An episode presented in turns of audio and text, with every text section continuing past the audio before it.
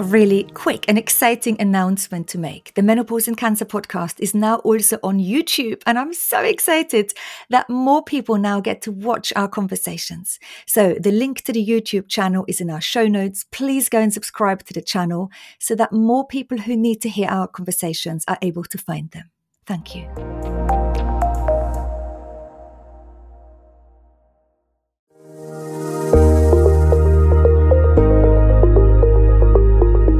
Hi, I'm Dani Binnington, and welcome to my podcast. This podcast is for anyone who's been affected by cancer and menopause.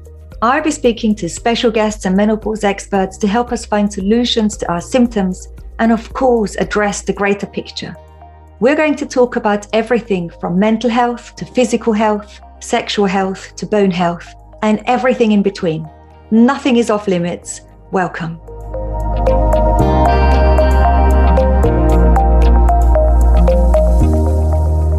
Can you remember when I tried to set up my first Facebook group and I made a banner and we were sitting at home and I called it perimenopause and you and your friend Kev had no idea what perimenopause was. Well, we thought it was a sauce from Nando's, so.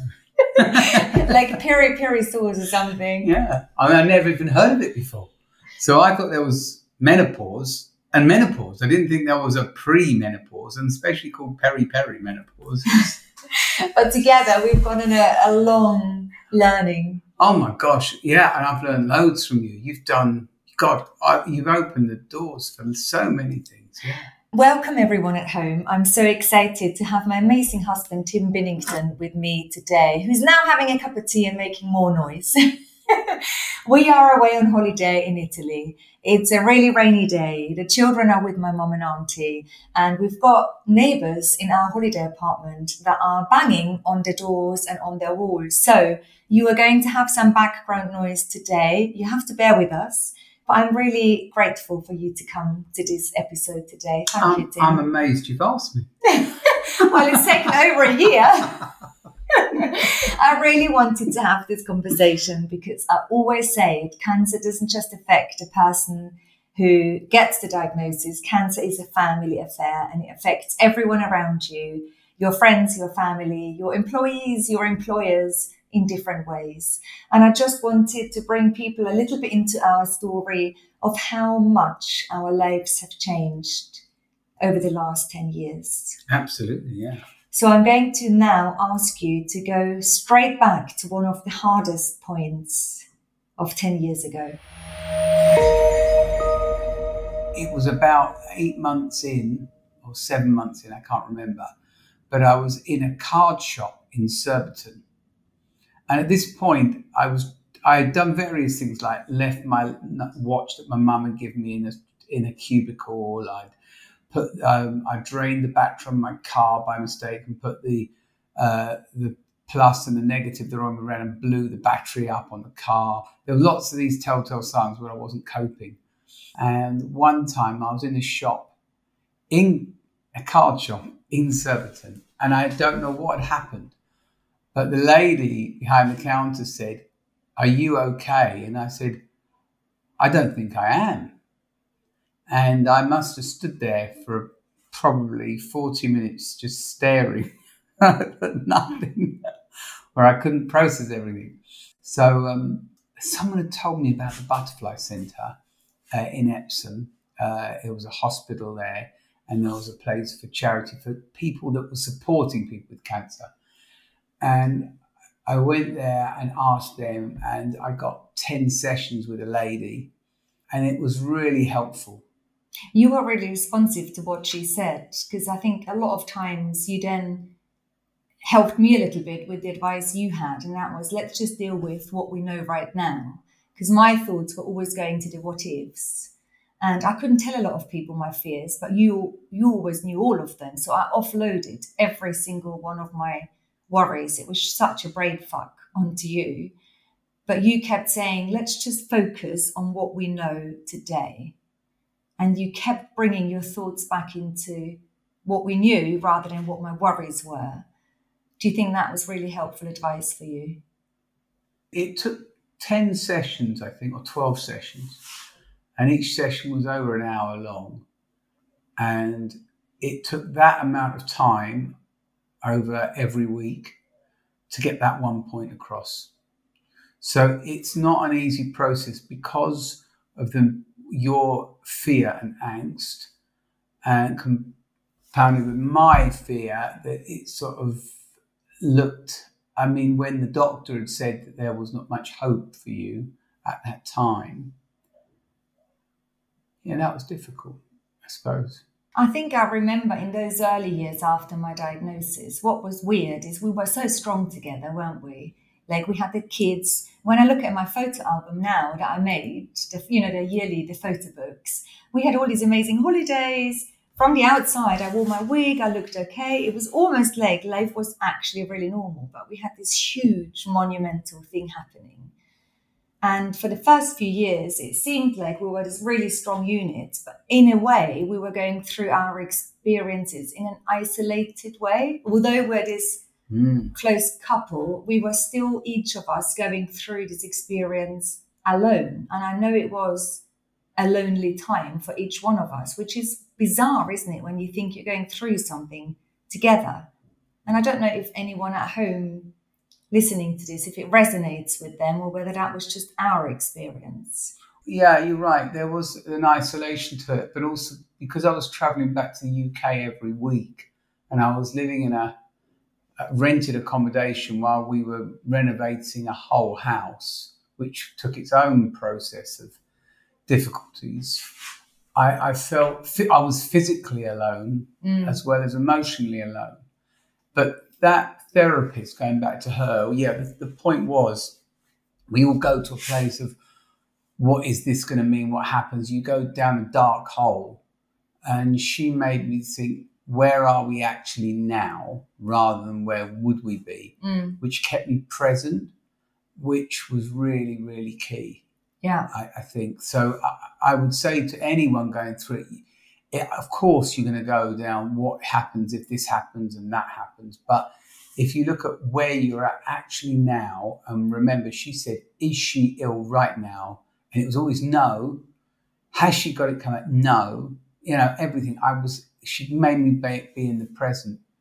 I mean, looking back, there were other key things that were really challenging. And I remember dealing with the fact that you might not be around. I was trying to get the children into schools, Rosa especially, to start school on the basis that she couldn't be far away from where the house is. Because if you weren't around, you know, if it hadn't been good news. I needed things to be local, practical, and practical. So I was trying to get everything to be local and practical on the basis that I didn't want to admit that you wouldn't be around to you, but I had to plan that you might not be around. Yeah, you never said that to me. You, no. no. And you and your mum were both really practical because I remember you came one weekend and you said, Right, we're potty training the twins. And they were like two and a half. And I did not have the energy going through chemo to potty train twins yeah. with a you know, another four year old at home and you just got it done and dusted. I mean, they were awful at first and wet their bed, remember, for ages. Mm. and then your mum turning up going, Right, Dani, I think you need a new wig. Yours looks horrendous. And then you one day going, Oh my gosh, are you still wearing that thing? It sticks out at the back. oh my God, that bloody wig. Yeah. it was like a bird's nest at the end. I mean, if, if a sparrow had been living in it, I would not have been surprised.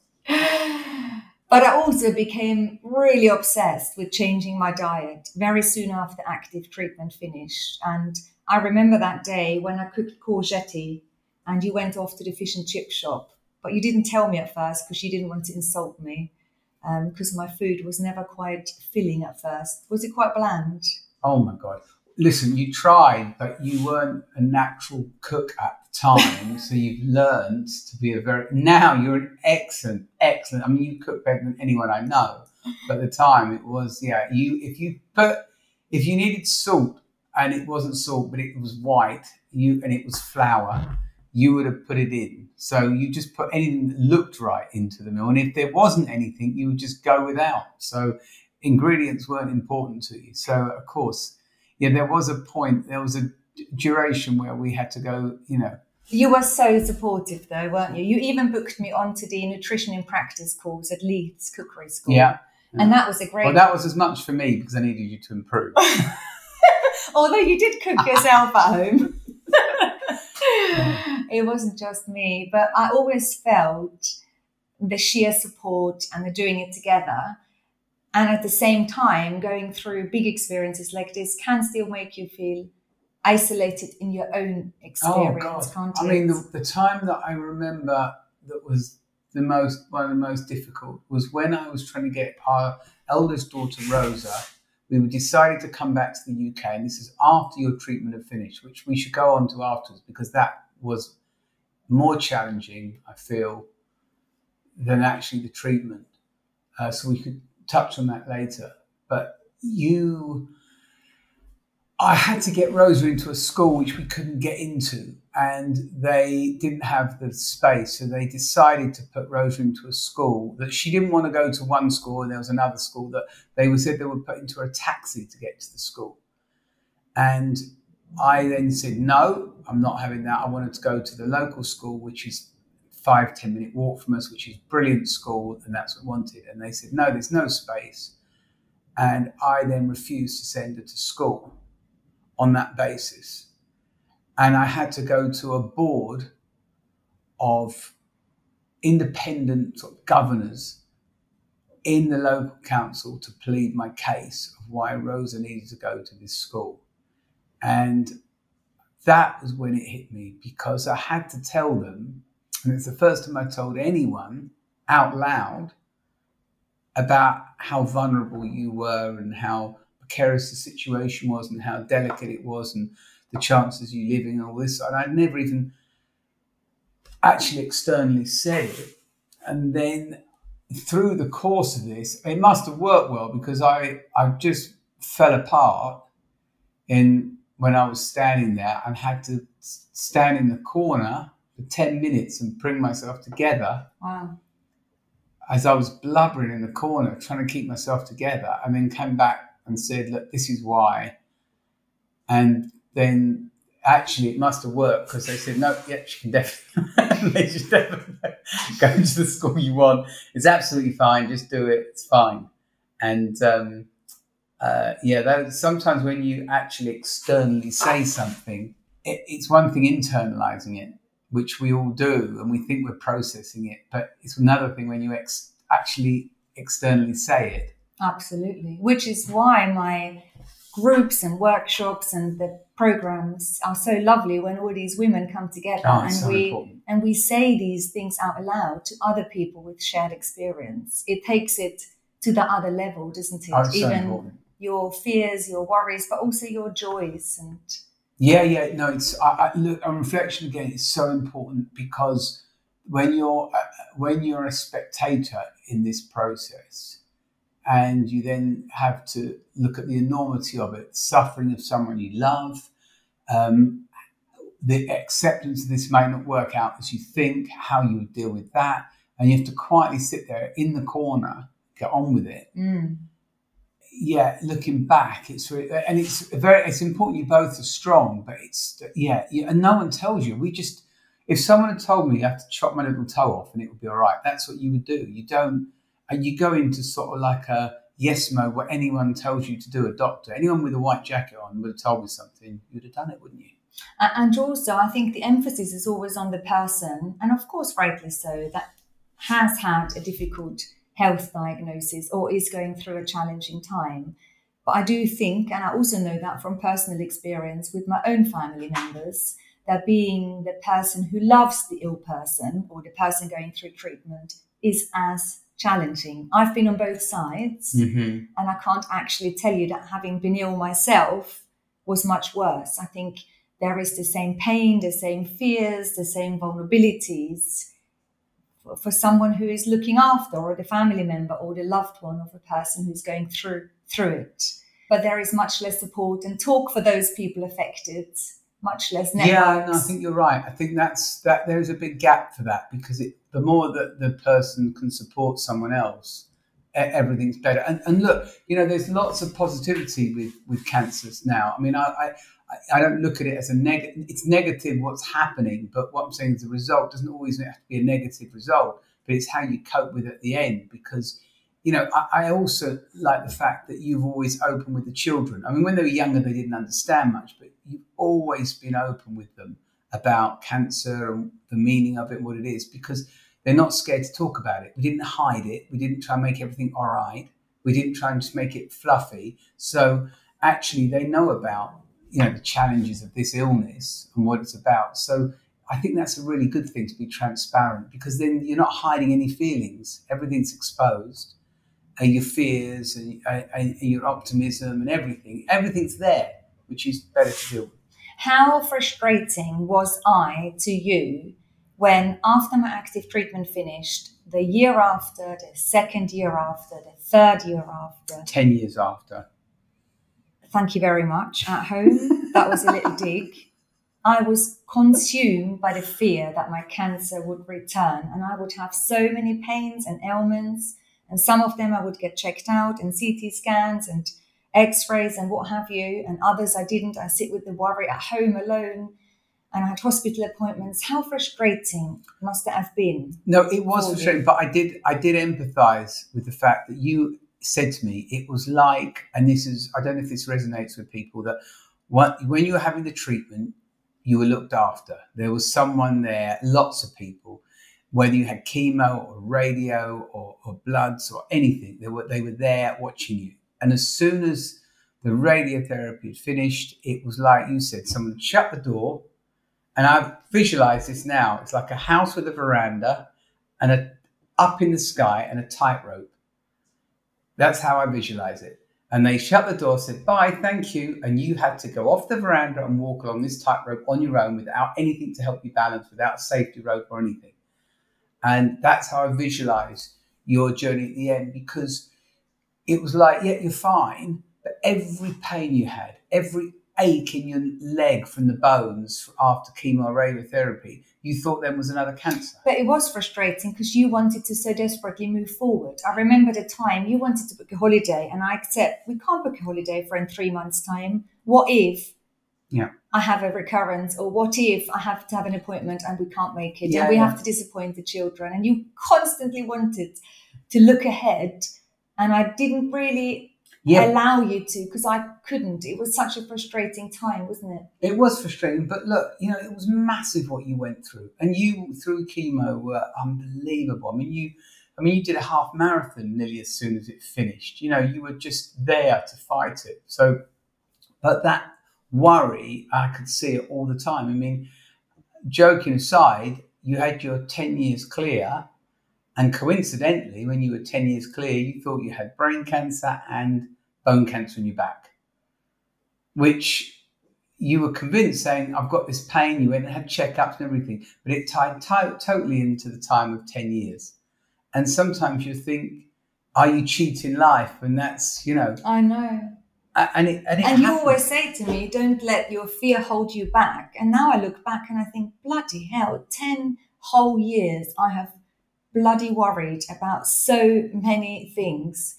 And I'm sat here recording this podcast with you, and I was so, so, so, so lucky that nothing was ever wrong when it could have easily gone wrong, but it wasn't. So I know how desperately lucky we are, right? Oh, absolutely. But also, I do sometimes feel sad for all of the hours and days I've lost to worry. Yeah, but uh, to, to yeah, but to be fair, Shotzi, you you know you you've had a double mastectomy, a, a ovaries out, a, everything you've had done, right? You've got lymphedema in your arm, everything. This you haven't come at a price. You're justified in having all this angst. I mean, God, all the things you've gone through, and how you've ch- uh, met the challenge. I mean, gosh, you can't you can't accept it's something that big, and you you know you've managed to do your yoga and all your teaching and all the stuff you're doing with the podcast and menopause after cancer and everything. You know, it's immense. How lovely is he, my lovely husband? no, I'm just being honest. I mean, you you're lovely. Thank you. When my wig finally did come off, and my wig took a long time to come off because my hair never grew back fully. And this is unusual because usually hair grows back nice and thick, and people love their locks or their hair changes in color you'd been a hairdresser for over 25 years by then, right? Yeah, yeah. And Tim runs a big chain of hairdressing salons called Headmasters. I don't know if any one of you has ever walked past one, but you have lived and breathed hair ever since I've known you. Mm-hmm.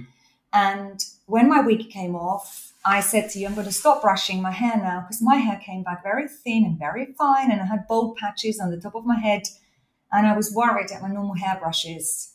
I had one of those Tangle Teezers and it just felt harsh on my scalp, but all the other brushes felt like they were pulling more hair out. You said, you can't do that. You need to keep stimulating your scalp. Yeah. And then you went off and invented a new product. Well, you said you wanted bristles on your fingers. I said I wanted bristles on my fingers, and you said, well, 10 bristles isn't quite enough, like your 10 fingers. You've got to carry on stimulating your scalp. But now I can't remember when you thought that you wanted to. I mean, not it's you're not an inventor. You'd never sold a product. You're in the service-based industry. Yeah. And how many clients a week do you do at Headmasters? We do about 10,000 clients a week there. So it's service based, yeah. But, but, you know, when that happened, you know, you see, I, there was a couple of reasons, right? I had, when you said about that, and I knew there was an issue, right? I looked, I started researching hairbrushes, and uh, the, the first ones were made patented over 150 years ago in America. And the basic design has not changed. Well, the basic design is where someone has a handle and they pull the brush through the hair and they hope the bristles will give rather uh, or the, you know than the hair than the hair break but that doesn't happen right and because we've traditionally done that all the time that's what we expect and so i thought no this shouldn't be like that. Because if you're brushing your finger you're using your fingers to brush hair you move your fingers accordingly around the hair to stop any breakage. If you feel a knot you wouldn't just pull. So i then went about making a material or finding material and bonding two parts together so a, a brush would fit in your hand and move with your fingers. So you could feel every knot. My bristles on my mm, fingers. bristles on your fingers. but it was weird because it was this very weird time of coming out of cancer treatment we'd moved into the house we'd moved back to england we'd started the kids in nursery life was sort of we're putting life back together in a new way and you were often up at three o'clock in the morning emailing people abroad. Yeah. And as a family, we laughed initially, didn't we? We were like, "Oh my gosh, Tim is upset. he's he's just mad. Who is he emailing? Has he got a relationship? Is there a woman? What's he doing? A brush woman?" Yeah, but you know what? That was a, also a catalyst for me uh, for trying to move forward. And also, it was cathartic in the sense that I didn't focus on the illness, I could focus on something else. I did. I needed something else. It, it, you know, it's it's suffocating when someone's ill, and if you only focus on illness and trying to get them better, you need an, another outlet. And headmasters, as lovely as it is, it had already been established. So at the point when you got ill, I was doing less days in the business because I didn't need to work as much. And you needed to drink my green smoothies because when you plowed all of your energy into creating this new and inventing this new hairbrush, I was in the kitchen making weird smoothies. Yeah. Like I said, courgette. And I guess I put my focus and energy in really changing the way we ate as a family, didn't I? You did. You put, you know, you put a lot of it onto the health and being proactive with foods and how that works. Then you worked also on yoga yeah. and how the body works. It was mind and body and gut. And so, that was 2014 when you started being up at three o'clock in the morning, emailing people about mm.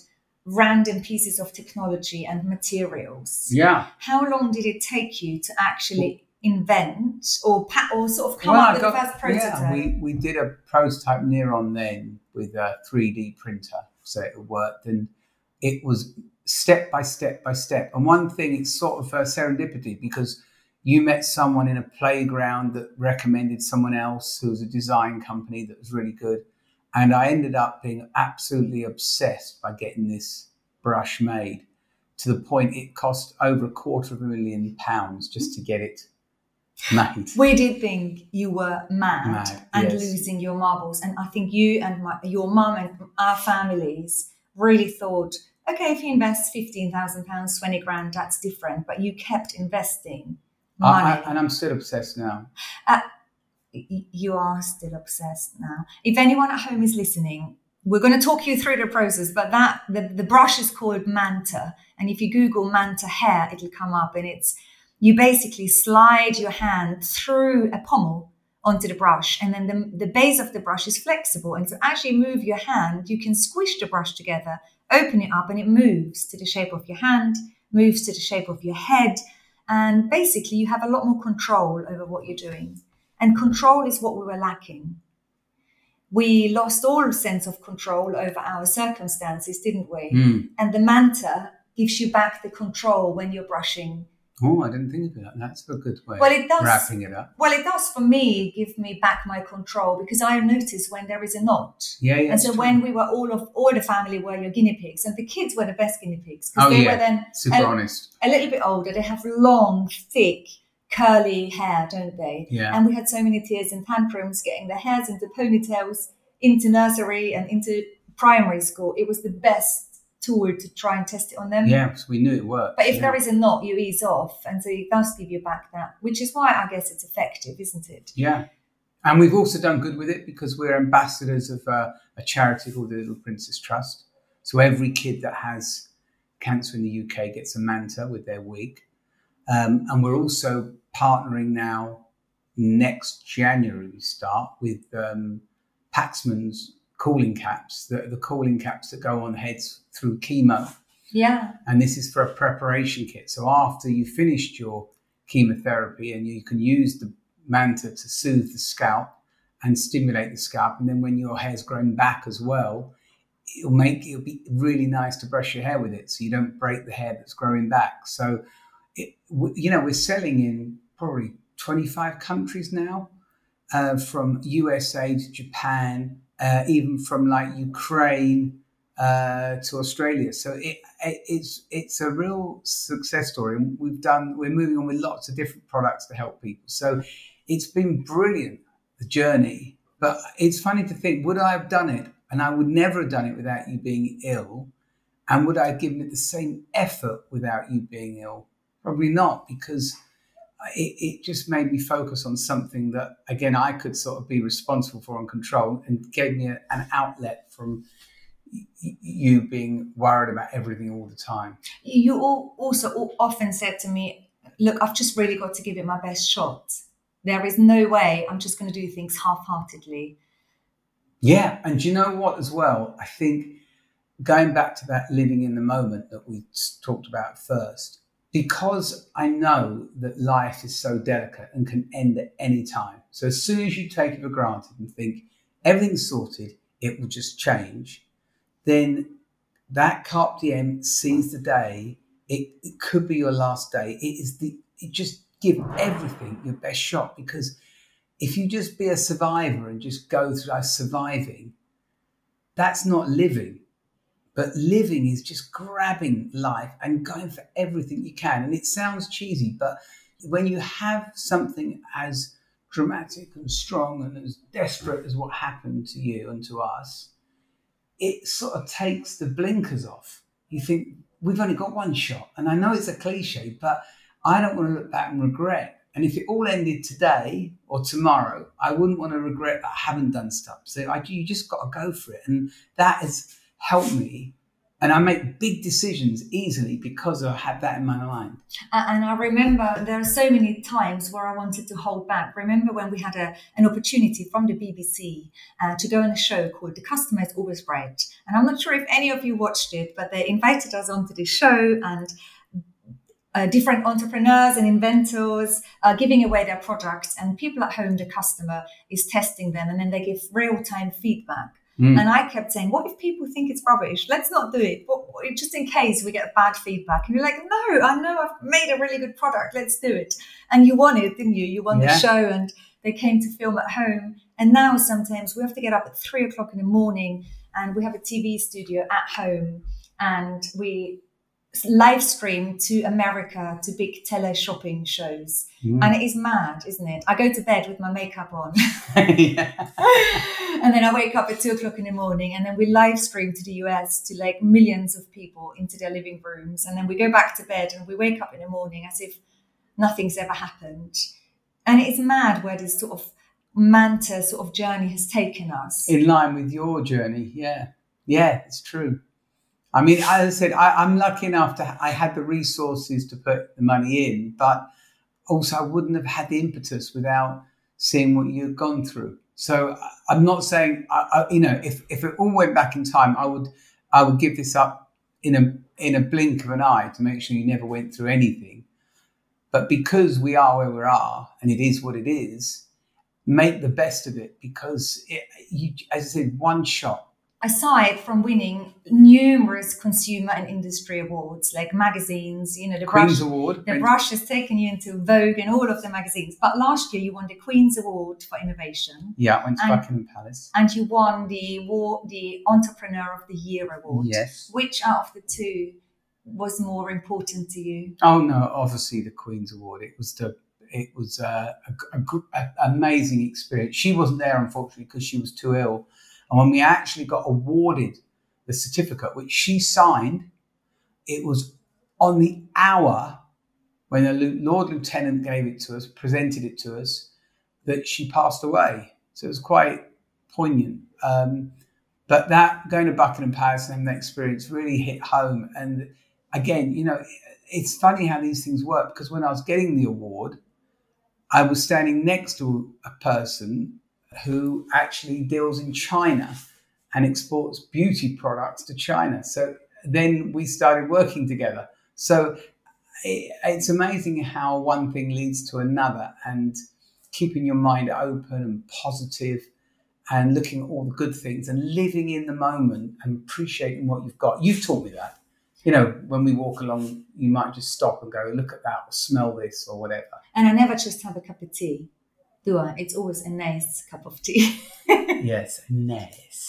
um, Nice there are so many more things that I wanted to talk about, but actually, I think we're going to round up where we are. I think your life, people know about my life anyway, but I often think that we need to bring more of the stories of the people that are around us into the conversation because these parallel experiences that we often have uh, are so big and the divide can feel so massive. And so I think maybe by sharing your story, people at home or their partners or their family members might think, wow, yeah, this this horrible disease, or even if it's not a disease, it might be financial difficulties, it might be Everything. relationship breakups, it might be divorces. They don't yeah, affect. I mean, I would say that's one of the ch- most challenging things there also because what your relationship was like before and what you took for granted it is different. And if you're not flexible, I can see it being massive strain because people can drift apart quite easily.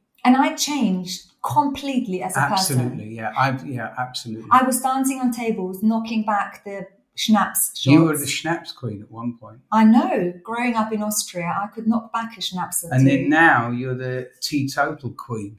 teetotal for nearly 10 years. like that alone changed my going out and friendships and who I was and how we socialized. Right? Everything, yeah. So yeah, yeah. I mean, I do love you as you are now, but I loved you as you were before. I mean, you were great fun before. now you're slightly different, but this, this is a good time to end this podcast recording before we have to enter divorce procedures. um, oh dear. Anyway, from Tim and myself, from our little holiday destination in Italy, I'm sure you heard the banging in the background. Wishing you all the best. It's now August, and yeah, I'm hoping if you're on holiday somewhere, you've got a lot more sunshine than we do at the moment. Oh, Tim has been so optimistic and positive and so super supportive to me and the family in all of those years, he's been absolutely amazing. And all those times where he wanted to look ahead and book a holiday, and I was holding back because I was so scared that we might not get to go. But then he did go and book the holiday, and we did make all of those amazing family holidays. I'm so grateful that he took the lead. And I think this is what our true partnership really, really makes that we can sort of lead each other, guide each other, and also be our own persons along the way. There is an amazing um, poem that I often read, and I think the poem sort of sums up what Tim has managed to internalize and really truly believe. And I don't think I've internalized it, but I have to always remind myself of being in the present moment. And it's called There is no destination, there is only now. There is only this, the present scene of the movie of your life. Come out of the epic story of time and space, past and future, regret and anticipation, and the seeking of different states and experiences. Even the search for spiritual enlightenment. Relax your habitual focus on what's gone, what's not there yet, things you cannot possibly control from where you are.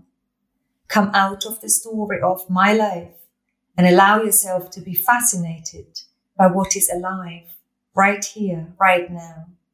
Be curious about the very alive dance of thoughts, sensations, feelings, and impulses that is happening where you are. Remember, now is the only place from which true answers can eventually emerge. The present moment is your true home, prior to time and space. It is all there is the calm in the midst of the storm.